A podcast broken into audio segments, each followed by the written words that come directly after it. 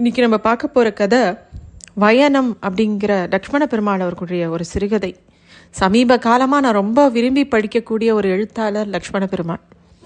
இந்த மாதிரி கதைகளை தவற விட்டுட்டோமேன்னு ஒரு குற்ற உணர்வே வரும் சில கதைகளை படிக்கும்போது.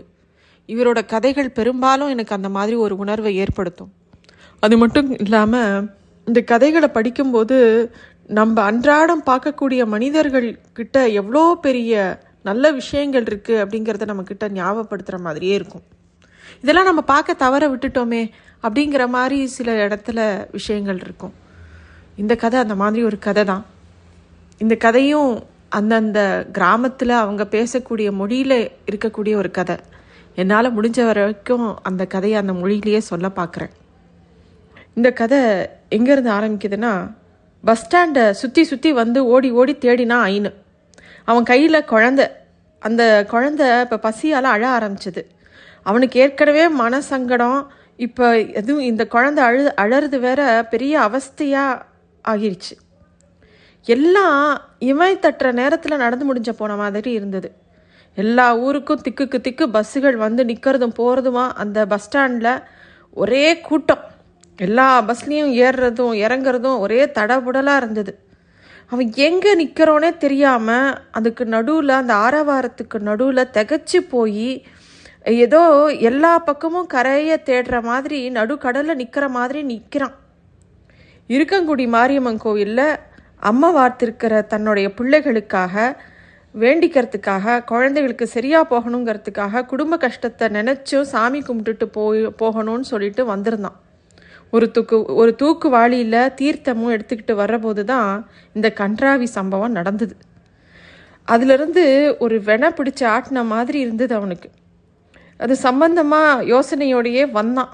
அவனுக்கு வரும்போது ஒரு சம்பவத்தை பார்த்தான். அது அவனுக்கு அருவருப்பாக இருந்தது. சே, கோயில் குளம்னு மனுஷங்களுக்கு ஒரு சுத்தபத்தம் இல்லாமல் போச்சே. அதுக்கப்புறம் மழை இல்லைன்னு சொன்னால் எப்படி மழை பெய்யும் அப்படின்னு சொல்லி தனத்தானே ஏதோ கடுப்படிச்சுக்கிட்டே வந்தான்.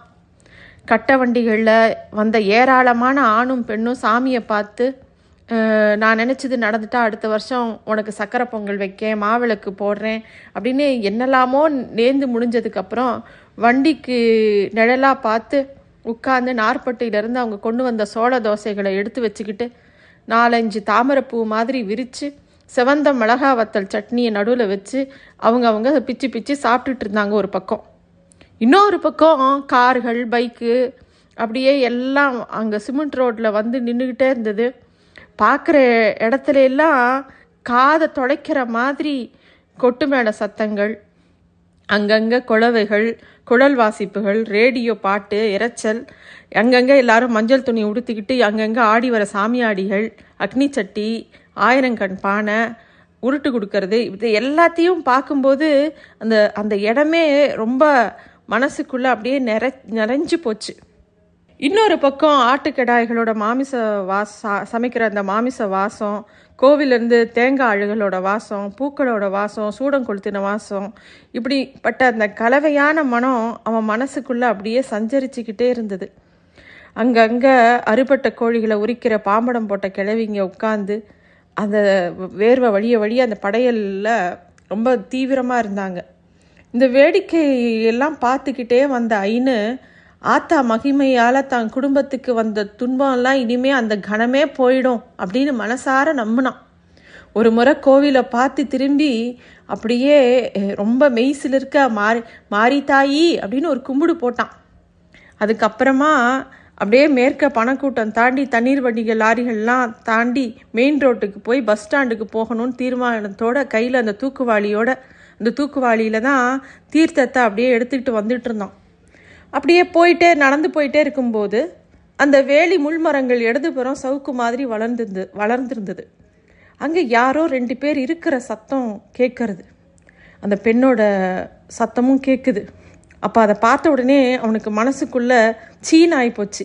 சே, இந்த இடத்துக்கு வந்துமா இப்படி இருக்காங்க அப்படின்னு கோவப்பட்டு வேகமாக அந்த இடத்த விட்டு நகர்ந்து போகிறான். கொஞ்ச நேரத்துக்கு முன்னாடி மனசு பூரா பக்தி இருந்தது. இப்போ அவனுக்கு ஒரே வெறுப்பாக இருந்தது. இந்த கோவிலை நம்பி இந்த சர்க்காரும் 3 பிராந்தி கடையை நடத்துகிறானுமே, இதெல்லாம் உருப்பிடுமா? கோவில் இருக்கிற ஜனங்களுக்கு நிகராக பிராந்தி கடைகளுக்கு கூட்டம் வரும் அப்படின்னு நம்பி இங்கே கடை போட்டிருக்காங்களே அப்படின்னு இதெல்லாம் யார் கேட்கறது அப்படின்னு மனசுக்குள்ள 1000 கேள்விகள் அவனுக்கு. அப்போது அவனுக்கு தன்னோட பெஞ்சாதி ஐயம்மாளை பற்றி நினப்பு வருது.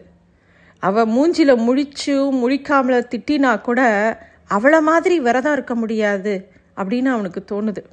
விரதம் பிடிச்சிட்டான்னா மாரித்தாயி மாதிரியே வெக்க பறக்க அலைவா. தாயை தியானிக்கிறதுல அவ கூட யாருமே அவ உயரத்துக்கு போகவே முடியாது. ஆடி கடைசி வெள்ளிக்கும் தை கடைசி வெள்ளிக்கும் கட்டாயமாக குடும்பத்தோட விரதம் இருக்கணும். விடியவே காலையில் எழுந்த உடனேயே நடு வீட்டில் பசுஞ்சாணி எடுத்து வந்து வீடு பூரா மொழுகுவா. எல்லாருக்கும் அடுப்பு சாம்பலை கொடுத்து பழு விளக்க சொல்லுவா. பெரிய சருவப்பானை ஒன்றை கக்கத்தில் இடுக்கிட்டு முத நாளே துவைச்சி வச்சுருந்த துணியெல்லாம் ஒரு பொட்டலமாக கட்டிக்கிட்டு பிள்ளைகளோட ஐனியும் கூட்டிக்கிட்டு ஆற்றுக்கு கூட்டிகிட்டு போயிடுவாள். அங்கே போய் எல்லாரும் குளித்து மொழுகி துவைச்ச துணியெல்லாம் உடுத்தி விரத சமையல் பண்ணி அதுக்கு ஊற்று தோண்டி அதிலிருந்து வர புது தண்ணியை தான் நிறச்சி வீட்டுக்கு கொண்டு வருவாள். மதியம் ஒரு வேளை தான் விரத சாப்பாடு சாப்பிட முடியும். மற்ற 2 வேளையும் பச்சை தண்ணி தான், அதை தவிர வேறு எதுவும் கிடையாது. அதை தாண்டி பசிச்சா கொஞ்சம் திருநீர் எடுத்து வாய் இடுக்கில் போட்டுக்கோ அப்படின்னு கொடுப்பா. தீப்பெட்டி ஆஃபீஸில் வேலை. 6 பிள்ளைகளோட உழைப்பிலையும் ஐயம்மாவோட வேலையிலும் தான் அந்த ஜீவனமே நடந்துகிட்டு இருந்தது. ஐயனுக்கு பஞ்சு மிட்டாய் வியாபாரம். போக வர 12 ரூபா பஸ் சார்ஜில் சாத்தூர்லேருந்து கோவில்பட்டி வரைக்கும் போய் வியாபாரம் பண்ணிட்டு வந்தால் 200 ரூபாய்க்கு சரக்கு எடுத்தால் 2 நாளைக்கு அதை விற்கலாம். 50 ரூபா கிடைக்கும் அவனுக்கு. அதை கொண்டு வந்து அவகிட்ட கொடுப்பான். கொடுத்துட்டு அவள் போடுற சாப்பாடை சாப்பிட்டுட்டு பேசாமல் போயிடணும். கொஞ்சம் தயங்கி நின்னா போச்சு, கண்ணா பின்னான்னு திட்ட ஆரம்பிச்சிருவா. 6 பெட்டைகளை வச்சுக்கிட்டு இதுங்களை எப்படி ஆளாக்கி ஒவ்வொருத்தனுக்கும் பிடிச்சு கொடுக்க போகிறேன்னே எனக்கு தெரியல. இன்னும் நான் என்னெல்லாம் பாடுபடணுமோ, பிழைக்க எப்படி பிழைக்க போகிறேனோ தெரியல. மனசில் உனக்கு ஏதாவது உறுத்துதா? பிள்ளைங்க ஒன்று இப்போ எப்போ உட்காருமோ அப்போ உட்காருவோன்னு எனக்கு இருக்குது அப்படின்னு கத்த ஆரம்பிச்சிருவா. ஐயனுக்கு தோணும், பொஞ்சாதி எப்பயாவது முகம் பார்த்து ஆசையாக பேசுவாளா, ஒரு வார்த்தை அன்பாக பேசுவாளான்னு. எப்போ பார்த்தாலும் சிடு சிடுன்னு கடுகு வறுத்த மாதிரி சினமாக பேசிக்கிட்டே இருப்பாள். வெயிலில் சுற்றி அலைஞ்சிட்டு வீட்டுக்குள்ளே அழுத்து போய் நுழையும் போதே எதையாவது சொல்லி எதாவது வெய்துக்கிட்டு இருப்பாள். எப்போ தான் பேச்சை நிறுத்துவாளோ அப்படின்னு தோணும் உனக்கு. வெளியில் போகிற வரைக்கும் மனசு ஒரு மாதிரி படப்படுத்துக்கிட்டே இருக்கும். அப்படிலாம் திட்டும்போது சில சமயம் அடுத்த புள்ள ஆம்பளை புள்ளன்னு பெண்ணா பெத்துட்டேனே, ஆம்பளை பிள்ளை இல்லைன்னா என்ன இப்போ இந்த ராசியத்தை கட்டி ஆள வாரிசு இல்லாயாக்கும் அப்படின்னு கோபமாக கத்துவா. அவளுக்கு எப்பவும் தன்னோட பொம்பளை பிள்ளைகளை பற்றி கவலை. எவன் இந்த காலத்தில் சும்மா கட்டிட்டு போகிறேங்கிறான்? 5 பவுனு 5000 இல்லாமல் ஒரு பொண்ணை தள்ளிவிட முடியுமா? அப்படி கொட்டி கொடுத்தாலும் ஒரு நல்ல குணமானா கிடைப்பானா அப்படின்னு அதை பற்றியே புலம்பிக்கிட்டே இருப்பாள். பிள்ளைகளையும் அப்படி தான் விரட்டுவா. எல்லாம் வாயை பொத்தி நடுங்கிட்டு நிற்குங்க. பிள்ளைகளையும் நல்லா மிரட்டுவா. பெரியவளே, இன்னைக்கு எத்தனை ரூபாய்க்கு தீப்பெட்டி போட்ட? நடுவில் எவ்வளவு போட்டா? சின்ன வெம்பிட்டு போட்டா? இந்த கடைசி சிரிக்கு என்ன போட்டா அப்படின்னு கேட்டுக்கிட்டே இருப்பாள். யாரும் அவ்வளோ ஒரு விவரமும் கேட்கவே முடியாது. நான் சொல்கிறத மட்டும் கேளு அப்படின்னு ஒரு அதட்டு போட்டு எல்லாரையும் அனுப்பிடுவா. ஒரு நாளைக்கு என்ன ஆச்சு, ஆற்றுல வச்சு ஒரு விரத தண்ணிக்கு பிள்ளைகளை குளிப்பாட்டும் போது தான் கவனித்து பார்க்குறா, பிள்ளைங்க எல்லாருக்கும் ஒன்று போல் உடம்புல தட்டாம்பயிறு மாதிரி செதறி விட்ட மாதிரி அம்மா கொப்பளங்கள். பார்த்த உடனே கையெல்லாம் நடுநடுங்கி போச்சு. அம்மா தாயி, எந்த தப்பையும் நீ தான் பொறுக்கணும் அப்படின்னு சொல்லிட்டு டக்குன்னு அந்த குழந்தைகளுக்கு குளிச்சு விட்றதை நிறுத்திட்டு எல்லாரும் வீட்டுக்கு நடைய கட்டுங்க, சாமியை நினச்சிக்கிட்டு அந்த தாயை நினச்சிட்டு கும்பிட்டுக்கோங்க. ஏழைப்பாளைகளை போய் சோதிக்கிறிய தாயி, ஆத்தா உன் பிள்ளைகளுக்கு நீ தான் தஞ்சம் அப்படின்னு புலம்பிக்கிட்டே வீட்டை நோக்கி போகிறா. 1 மாதமாக அந்த பிள்ளைங்கள்லாம் தீப்பெட்டி போட போகலை. அம்மா ரொம்ப உக்கிரமாக இருந்தது. குடும்பம் வருமானம் இல்லாமல் சோத்துக்கே பெரிய திண்டாட்டமாகிடுச்சு. பிள்ளைகளுக்கு இப்படி வைசூரியா விளையாடணும் அப்படின்னு மனசுக்குள்ளே வருத்தமாக இருந்தது. ஒரு தலைக்கு தண்ணி ஊற்றுற வரையிலும் பக்கத்து வீடு எய்த்த வீடு எங்கேயும் ஒன்று கொடுக்கவோ வாங்கவோ கூடாது. கடைகளில் கடன் சொல்லி முடியலை. எல்லாரும் வேலை செஞ்சாலே உருண்டு புருண்டு குடும்பம் நடத்துறதுக்கு ஐயம்மாவுக்கு ரொம்ப கஷ்டம். இப்போ பிள்ளைகளும் அரை வயிறு குறை வயிறுன்னு அதுகளுக்கு ஒரு நேரத்துக்கு மட்டும் கஞ்சியோ சோறோ ஏதாவது கொடுக்கலான்னு நினச்சா என்ன பண்ணுறது, ஒன்றுமே பண்ண முடியல. பேசாமல் உசுரை மாய்ச்சிக்கிடலாமான்னு கூட சில சமயம் அவளுக்கு தோணுச்சு. அடுத்த நிமிஷம் தன்னை பெற்ற அம்மாவை மாதிரி அப்படியே உரிச்சு வச்ச மாதிரி இருந்த தன்னோட மூத்த மக, பெரிய தன்னோட பாட்டி சாடையாகவே இருந்த அவளை பார்க்கும்போது மட்டும் அவள் எப்படி இந்த பசியில் கூட தன்னோட பசியை வெளிக்காட்டிக்காமல் பூ மலர்ந்த மாதிரி சிரிக்கிறாளே அப்படின்னு அவளை பாப்பா. அந்த பெரிய பொண்ணு எல்லா தங்கைகளோடையும் சிரித்து சிரித்து பேசுகிறத பார்த்தோடனே மனசு மகிழ்ந்து போயிடும் அவளுக்கு. எங்களை எப்படியாச்சும் சோதிப்பியோ சோதி, உன் முடிவுப்படி நடக்கட்டும் அப்படின்னு மாரியாத்தா அவன் நினச்சிக்குவா. ஏதோ மாரியாத்தா கிட்ட பேசுகிற மாதிரி தலையை ஆட்டி ஆட்டி பேசிட்டு அடுத்த வேளை கஞ்சிக்கு ஓட ஆரம்பிச்சிருவா. 1/4 கிலோ குருணை கூட வாங்க முடியாமல் மனசு வெறுத்து போய் வீட்டுக்கு வரும்போது தான் அன்றைக்கி வருமானம் 20 ரூபாயோட ஐன்னு வந்து நின்றுட்டு இருந்தான். எத்தனை பாரம் மாரியாத்தா மேலே போட்டால் கூட அவளுக்கு ஐணுவை பார்த்ததும் அண்ட சடாசரமும் முட்டிக்கிட்டு வரும். அவளோட கோபம் ஆங்காரம் பூரா விஸ்வரூபம் எடுத்து நிற்கும். எல்லாத்துக்கும் அந்த காரணம் அந்த அவளுடைய கடைக்குட்டி குழந்தைக்கு அம்மா விளையாட்டு தாங்காமல் சோறு தண்ணி செல்லலை, பிள்ளைக்கு நாடி ஒடுங்குற மாதிரி ஆகிப்போச்சு. விக்கலும் பொறுமலுமா அழுதுகிட்டே இருந்தது குழந்த. அதை பார்த்த உடனே ஐயனை மேலே பாஞ்சி கோபமாக, பாவி மனுஷா பாவி மனுஷா, இந்த மாதிரி பெட்ட சிரிக்கைகளாக என் கையில் கொடுத்துட்டியே அப்படின்னு என்னை வாழ்க்கையே நிம்மதி இல்லாமல் பண்ணிட்டியேன்னு போட்டு அடி அடின்னு அடிச்சிட்றான். அவள் கை வலிக்கிற வரைக்கும் தன்னோட புருஷன் ஐயனுவை போட்டு அடி அடின்னு அடிக்கிறான். அதுக்கப்புறம் ஓட அழுகுறான். பிள்ளைகளாமோ அம்மா அம்மான்னு அவளை சுற்றி ஐயம்மாவை சுற்றி கட்டி பிடிச்சி அழுதுதுங்க. இந்த பாவங்களை நான் என்ன பண்ணுவேன், இந்த குழந்தைங்கள்லாம் எதுக்கு என் வயத்தில் பிறக்கணும், இதுங்க பாவம் இதுங்க என்னால் கஷ்டப்படுதேன்னு அழுக ஆரம்பிச்சிடுறான். பிள்ளைங்கள்லாம் அழுதுகிட்டு கலங்கி போய் நின்று ஐயனுவையும் ஐயா ஐயான்னு கொஞ்சம் நேரம் சேர்ந்து பிடிச்சி நின்றுதுங்க. ரொம்ப நேரம் அமைதியாக போச்சு. ஐயம்மா தான் சொன்னான், போயா போய் அந்த 20 ரூபாயை கொண்டுக்கிட்டு இருக்கங்குடி போய் சாமி கும்பிட்டுட்டு பிள்ளைகளுக்கு தீர்த்தம் கொண்டு வா, இன்னைக்கு பட்னி கிடந்தாலும் பரவாயில்ல அப்படின்னு. அப்போ தான் இவன் கிளம்பி போகிறான். பஸ்ஸோட பின் வரிசையில் கையில் தீர்த்த தூக்குவாளியோட அப்படியே மனசெல்லாம் உடஞ்சி போய் உட்கார்ந்துருந்தான். பஸ்ஸில் முண்டி ஏறும்போது ஆட்கள் இவனை பிடிச்சி ஒரு பக்கம் நெரிச்சு தள்ளினா கூட எப்படியோ ஏறி ஒரு இடத்துல உட்காந்துட்டான்.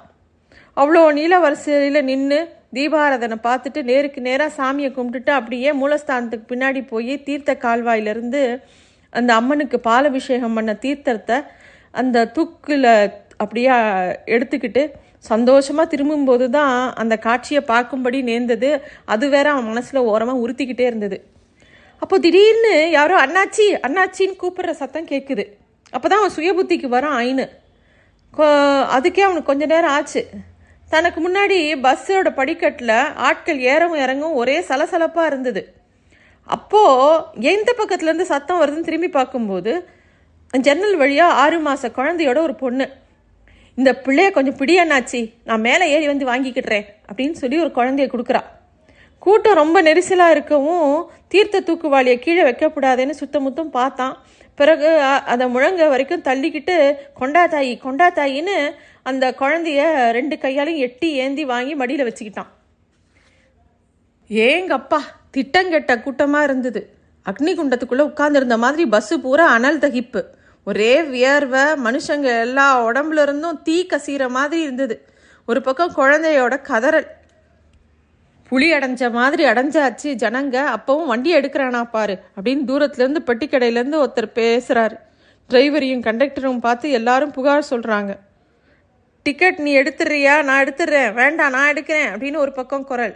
அவங்கெல்லாம் அந்த வண்டியில் ஏறலையா, இப்போ நாமளும் இங்கே இறங்குவோம், அடுத்த வண்டிக்கு போவோம் அப்படின்னு சில பேர். இந்த மாதிரி ஏகப்பட்ட குரல்கள், ஒரே கூச்சலாக இருக்குது. ஐயனு 4 பக்கமும் திரும்பி திரும்பி பார்க்குறான். பஸ்ஸு கிளம்புற நேரம். யோ யோ வண்டியை நீ நிறுத்தியா, இந்த குழந்தைய கொடுத்த தாயார் ஏறிட்டாளான்னு தெரியலை அப்படின்னு கத்துறான் ஐயனு. யாருமா அது அப்படின்னு டிரைவர் சத்தமாக எரிச்சலோட கத்துறான். ஆள் வந்தாச்சாயா அப்படின்னு திருப்பியும் கண்டக்டரும் கோபமாக கேட்குறான். டிக்கெட் கொடுக்கறதுக்கு முன்னாடி டிரைவர் திரும்பி பார்த்து கடுப்பாக கண்டக்டர்கிட்ட என்ன விஷயம்னு கேட்க, எந்த பொண்ணு ஐயனுக்கிட்ட அந்த பிள்ளைய கொடுத்தாலோ பஸ்ஸில் ஏறவே இல்லை.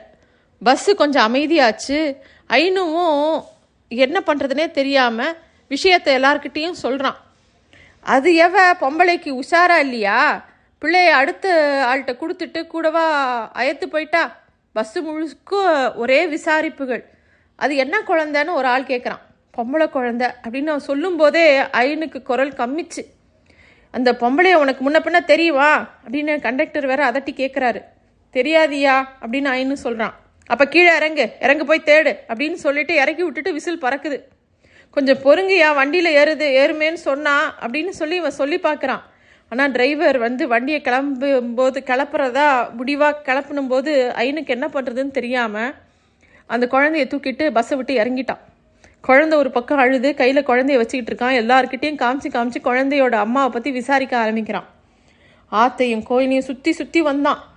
நடந்து கால் ஒரு பக்கம் வலிக்குது. குழந்தைய சுமந்ததில் ஒரு மாதிரி உளைச்சலாக இருந்தது அவனுக்கு. குழந்தைக்கு வேறு பசி அழுக. என்ன பண்ணுறதுனே அவனுக்கு தெரியல. ஹோட்டலில் ஒரு வட்டை கப்பில் ஒரு பால் வாங்கி நல்லா ஆற்றி வாயால் ஊதி குழந்தைக்கு கொடுத்தான். குழந்த பாலை குடித்த உடனே அதுக்கப்புறமா மெதுவாக அமைதியாக ஆச்சு. அது அப்புறமா இவனை பார்த்து சிரிக்குது. இதில் ஒன்றும் குறைச்சல் இல்லாத்தா அப்படின்னு சொல்லிக்கிட்டு திருப்பியும் குழந்தைய தூக்கிட்டு திருப்பி கோயிலுக்குள்ளே நடக்கிறான். ராத்திரி நெருங்க கூட்டம் குறைஞ்சிக்கிட்டே வருது. ஐயனுக்கு கூட்டம் குறையிறதுனால குழந்தையோட தாயை எப்படியாவது கண்டுபிடிச்சிடலான்னு ஒரு நம்பிக்கை ஒரு பக்கம் இருக்குது.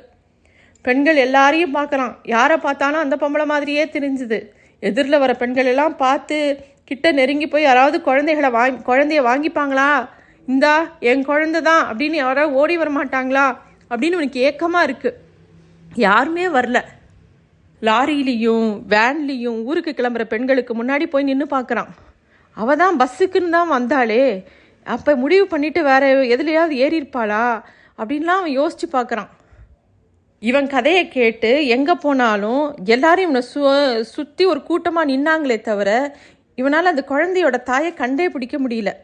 இனிமே பிரோஜனம் இல்லை அப்படின்னு சொல்லிட்டு கோவிலை விட்டு கிளம்பிட்டான். இருட்டிடுச்சு. வேலி முள்மரங்கள் சவுக்கு வளர்ந்து அந்த காட்டை தாண்டி வரணும். அவன் தீர்த்த தூக்குவாளியை ஒரு வேலியோட கொம்பில் கோத்துட்டு வேலி புதருக்குள்ளே நுழைஞ்சு தான் மேலே போர்த்திருந்த துண்டை எடுத்து விழிக்கிறான். அதில் குழந்தைய படுக்க வைக்கிறான். சுற்றி முற்றும் பார்த்துட்டு தூக்குவாளி எடுத்துட்டு அவனுக்கு ஏதோ மனசுக்குள்ளேயே சமாதானம் சொல்லிக்கிட்டு விறுவிறுன்னு குழந்தைய அங்கேயே விட்டுட்டு நடந்து போகிறான். வேகமாக அவசரமாக நடந்தான். அப்படியே நடக்கும்போது அவனுக்கு எங்கே பார்த்தாலும் இருட்டாக இருக்குது. எங்கேயோ ஒரு அழுக சத்தம் கேட்குறது. ஒரு பொம்பளை அழுதுகிட்டே அவனுக்கு பின்னாடி ஓடி வர மாதிரி தோணுது. அவன் மேனி எங்கும் அப்படியே புல்லரிச்சுக்கிட்ட மாதிரியே இருக்குது. அந்த சின்ன குழந்தையோட பிஞ்சு விரல்கள் அவனோட முழங்காலை கட்டி பிடிச்சிட்டு தொங்குற மாதிரி ஒரு ஸ்பரிசம் வந்த மாதிரி தோணுது. இருந்தாலும் அவனோட நட ஓட்டமாக மாறிச்சு. கோவிலில் இருக்கிற திசையிலேருந்து அப்படியே தள்ளி போகிறான். அப்போது எங்கேயோ நாய்கள் சண்டை போடுற மாதிரி அதுங்களோட குறைப்பு சத்தம் கேட்குது. அதை கேட்ட உடனே அவனுக்கு என்ன பண்ணுறதுனே தெரியல. ஏதோ ஒரு பெண்ணோட அழுக சத்தம், யாரோ காலை பிடிச்சி இழுக்கிற சத்தம், அது மாதிரி அவனுக்கு என்னெல்லாமோ தோணிக்கிட்டே வருது. அவனுக்கு என்ன பண்ணுறதுனே தெரியல. குழந்தைய ஏதோ கவ்வி இழுத்துட்டு போகிற மாதிரிலாம் அவனுக்கு தோணுது. குழந்தைய துவம்சம் பண்ணிடுச்சுன்னா என்ன பண்ணுறது அப்படிங்கிற மாதிரி அவனுக்கு தோணுது. ஐயோ, என்னை பிடிச்ச கிரகச்சாரமாக, நான் யாருக்கும் ஒரு கெடுதலும் பண்ணலையே, 1000 கண்ணுடையா, இருக்கிற தொல்லைகள் போதாதா தாயி அப்படின்னு சொல்லி அப்படியே அம்மனை வேண்டிக்கிறான். திருப்பி அந்த குழந்தை இருக்கிற இடத்த நோக்கி போகிறான். திரும்பி ஓடி போகிறான். அந்த இடத்த அவனால் முதல்ல அடையாளம் கண்டுக்க முடியல. ஒரே இருட்டு. குகை மாதிரி சுரண்டிருந்த அந்த இடத்துல வேலியை விலக்கி உள்ளே புகுந்து இந்த குழந்தைய தேடுறான். அவனுக்கு எல்லா பக்கமும் அந்த முட்கள் கீறி முகம் கை காலெல்லாம் கிரிச்சிருச்சு. மல்லாக்கு கிடத்தப்பட்ட அந்த குழந்தை அந்த செடியோட நடுவில் அசைவுகளை பார்த்த உடனே ஓடி போய் அந்த குழந்தைய வாரி எடுத்துக்கிறான் ஐயனு. அதை முத்தமிட்டு அந்த குழந்தைய தன்னோட இதில் தோளில் சாய்ச்சிக்கிறான். அப்புறம் அந்த தீர்த்த தூக்குவாளியை தூக்கிக்கிட்டு ஊரை என்ன நடந்தாலும் நடக்கட்டும்னு ஊரை நோக்கி மெதுவாக நடக்க ஆரம்பிக்கிறான். ஐயம்மாவை நினைக்கும் போது தான் ஐயனுக்கு உடம்பெல்லாம் உதற ஆரம்பிச்சிடுது. தன்னோட மனைவிக்கிட்ட போய் என்ன சொல்ல போகிறோம், தான் பொஞ்சாதிக்கிட்ட என்ன சொல்ல போகிறோம். ஏழை முட்டா பயலுக்கு பிறந்த முட்டா பயலை, இருக்கிற 6 டசன் பெட்டைகளை காணாதுன்னு எங்கேருந்தோ கிடந்து இன்னொரு பொட்டாச்சியை கொண்டு வந்திருக்கியாடா சிரிக்கி மகனே அப்படின்னு என்னெல்லாம் அவள் பேசுவா, என்னெல்லாம் அவள் சொல்லுவா அப்படிங்கிறதெல்லாம் அவன் மனசில் ஓடிக்கிட்டே இருக்கு. இந்த பிள்ளைகள் எல்லாம் நியாயமாக கரையேற்ற முடியாது, என் உயிரை நான் மாய்ச்சிக்கிடுதே, நீ மகாராசனா ஊர் சோழி செய்யி, என் பிள்ளைகள் அனாதையாக நிற்கட்டும், அப்படின்லாம் பேசுவாள, என்ன பேசுவாவ அப்படின்னு அவன் மனசுக்குள்ளே 1000 விஷயம் ஓடுது. ஊருக்குள்ளே நுழைஞ்சு தெக்க தெரு நோக்கி நடக்கிறான். குழந்தை அவனோட புஜத்தில் அப்படியே புரண்ட அமைதியாக தூங்கிட்டுருக்கு. நாய்கள் திடீர்னு குலைக்க ஆரம்பிக்குது. இருட்டில் மெதுவாக நடந்து போகிறான் வீட்டை நோக்கி. அவன் வீட்டில் வந்து அரிக்கன் விளக்கில் வீடு முழிச்சிருக்கிறது தெரியுது. வீட்டை நெருங்க நெருங்க ஐநோட அமைதி கொஞ்சம் கொஞ்சமாக போய் ஐயம்மாளை எப்படி எதிர்கொள்ள போகிறேன் அப்படிங்கிற எண்ணம் தான் பெருசாக நிற்குது. அதை நினப்பு வரும்போதே தன்னை அறியாமல் வாயை திறக்காமல் அழுதுகிட்டே வீட்டை நோக்கி போகிறான். அவன் கால்கள் அப்படியே பின்னி பிணையுது. வீட்டுக்கிட்ட போக போக வாசலுக்கு வந்து விளக்க தூக்கி பிடிச்ச ஐயம்மா, என்னையா இது, இது யார் குழந்தை அப்படின்னு கேட்குறான். ஐனு பேசாமல் நிற்கிறான். கேட்குறேன்ல, என்னையா பேசாமல் நிற்கிற, இது யார் குழந்தை அப்படின்னு திருப்பி கேட்குறான். அமைதியாக இருந்தவன்கிட்டருந்து குழந்தைய வாங்கினான். அவன் மெல்ல வாய் திறந்து, யாரோ ஒரு பொம்பளை பஸ்ஸில் வச்சு கொஞ்சம் பிள்ளைய பிடிங்கன்னு நான் உள்ளே வந்து குழந்தைய வாங்கிக்கிறேன்னு கொடுத்தா, சரி கூட்டமாக இருக்கேன்னு நானும் வாங்கி வச்சேன், திரும்பி வரல ஐயம்மா அப்படின்னு நடுங்கிக்கிட்டே சொல்கிறான். அரிக்கன் விளக்க அவன் கையில் கொடுத்துட்டு 2 கையாலையும் குழந்தைய உயிரை தூக்கி பார்த்தா. பொம்பளை பிள்ளையா நினச்சேன் அப்படிங்கிறா. ஏய்யா இதோட ஆத்தாளை காணும்னு ராவல்லாம் தேடினியாக்கும், கெட்டிக்கார மனுஷா, அவள் கிடைப்பாளா, அது யாருன்னு நினச்ச அப்படிங்கிறா. ஐயனுக்கு ஒரு கையில் தூக்குவாளியும் மறு கையில் அரிக்கன் விளக்குமா தான் நிலைமையை நம்ப முடியாமல் கண்ணு முடியா அப்படியே பார்த்துக்கிட்டே நிற்கிறான். ஐயம்மா அவனை பார்த்து மெல்லமாக சிரித்து சொல்கிறா, அது நம்ம தாயே தான்டா, மாரியாத்தா தாயே தான், 1000 கண்ணுடையா வந்திருக்கா. பஸ்ஸில் கொண்டு வந்து பிள்ளைய கொடுத்தவ மாயமாக மறைஞ்சிட்டானா, அப்போ யார் நம்மளை சோதிக்கிறாயா, 6ஓட 7 கொடுத்தா வச்சுக்கிட்டுறாளா, இல்லை பொட்டை சிரிக்கின்னு தூக்கி போட்டுறாளான்னு சோதிச்சு பார்க்கா. தூக்கத்தில் இருந்த அந்த குழந்தைய தூக்கி மாறி மாறி முத்தம் கொடுத்தா. குழந்தைய தூக்கி தலைக்கு மேலே வச்சுக்கிட்டு, ஏ பொட்டை கழுத, இந்த அம்மாவை பாரு, இங்கே பாரு, உன்னை அனுப்பி இந்த வெறுவா கெட்ட ஒன்றுக்கும் மற்ற பொட்டச்சிரிக்கியை சோதிக்கிறா அந்த பொட்டச்சி வேப்பலக்காரி. குழந்தைய அப்படியே மாரோட அணைச்சிக்கிறா. அப்புறமா திரும்பிட்டு, ஏ எங்களை பெத்த ஆத்தா, ஆத்தங்கிற வேப்பலை தாயி, இருக்கங்குடி மாரி தாயி, இந்த ஏழைகளுக்கு கால் கை சுகத்தை மட்டும் கொடு, நாங்கள் பாடுபட்டு பங்கப்பட்டு இதை மாதிரி நீ எத்தனை கொடுத்தாலும் கடைசி வரைக்கும் ஓடி ஆடி எப்படியும் கூழோ கஞ்சியோ குடிச்சிக்கிடுவோம் அப்படின்னு சொல்லிட்டு அந்த குழந்தைய வாரி அணைச்சிக்கிறான்.